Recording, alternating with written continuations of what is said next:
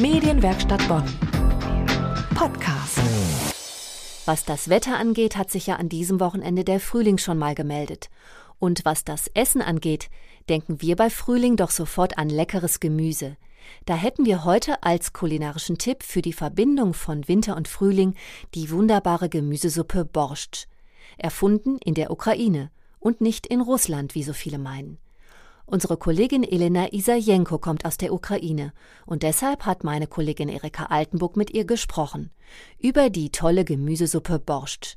Die kann man auch mal am Sonntagabend kochen. Ja, guck, da ist der Weißkohl und was wir sonst noch so brauchen. Wir wollen hier heute über Borscht sprechen. Was ist das überhaupt? Das ist etwas zwischen dem Eintopf und einer Suppe. So genau kann man das nicht einordnen, aber es ist sehr lecker. Und ich habe gelesen, Bosch stammt gar nicht aus Russland, wie man immer meint, sondern aus der Ukraine. Und du kommst auch aus der Ukraine. Deshalb habe ich gedacht, frage ich doch dich. Ich bin tatsächlich mit Bosch aufgewachsen und wir haben auch geglaubt, dass es aus der Ukraine kommt. Aber ich glaube, Meinst du, es stimmt nicht so ganz? Aber das würde doch dein Nationalstolz oder hast du sowas gar nicht? Ich glaube, sowas teilen wir auch gerne. Ich meine, äh, egal äh, welches Volk äh, das erfunden hat, wenn das lecker schmeckt, immer her damit. Ja, und wann hast du das gegessen und wo in deiner Jugend oder Kindheit? Ich bin damit tatsächlich aufgewachsen. Ich hatte das schon als Kind gegessen und als äh, Teenager und im Erwachsenenalter auch. Und immer im Winter, äh, einmal die Woche oder wie? Wir essen das tatsächlich jeden Tag, also im Winter auf jeden Fall.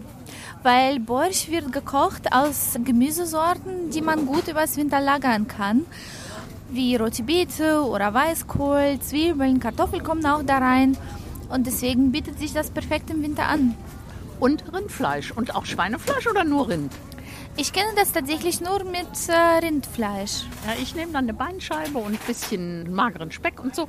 Ja, würde mich sehr interessieren. Ja, und jetzt stehen wir hier, der Weißkohl, die Möhren, alles ist hier. Ähm, und ich tue die rote Beete gleich da rein. Das heißt, ich nehme eine Beinscheibe, koche die kurz auf, lasse die dann sieden, ein, zwei Stunden mit Lorbeerblatt, Pfefferkörnern und so. Was habt ihr denn als Gewürz da reingetan? Verschiedene Pfeffersorten, schwarzen Pfeffer und Piment ist das, glaube ich, Gewürzkörner. Piment, ne? genau. Gewürz, Gewürzkörner und Lorbeerblätter. Mhm. Und wo hat dir der Borscht am besten geschmeckt? Der sind inzwischen wahrscheinlich an vielen Stellen gegessen. Ja, aber den besten Borscht macht natürlich meine Oma. und deine Mutter? Und meine Mama auch. Aber es ist tatsächlich, äh, wir glauben, dass je älter man wird, desto mehr Geschick hat man ähm, in dem, wie man Borscht kocht. dann werde ich mein Rezept mal auf unseren, unsere Homepage stellen und in meinen Blog und dann mal gucken, wie der der schmeckt. Denn bei mir kommt, wie gesagt, Beinscheibe, Speck, Kohl, Möhren und Petersilienwurzel rein. Ich werde es auf jeden Fall nachkochen. Das klingt sehr lecker. Erika Altenburg über das ukrainische Suppengericht namens Borscht. Entscheidend für das Gelingen der Suppe ist rote Beete und Kohl. Sei es nun Weißkohl oder Spitzkohl oder Wirsing. Dazu all die anderen schönen Gemüse, die derzeit zu haben sind und in eine Suppe passen. Vielleicht zum Abschluss und als Würze ein winziges Schlückchen Essig. Das genaue Rezept zum Nachkochen ist zu finden auf medienwerkstattbonn.de und auf unserer Facebook-Seite. Medienwerkstatt Bonn. Mehr Beiträge auf medienwerkstattbonn.de.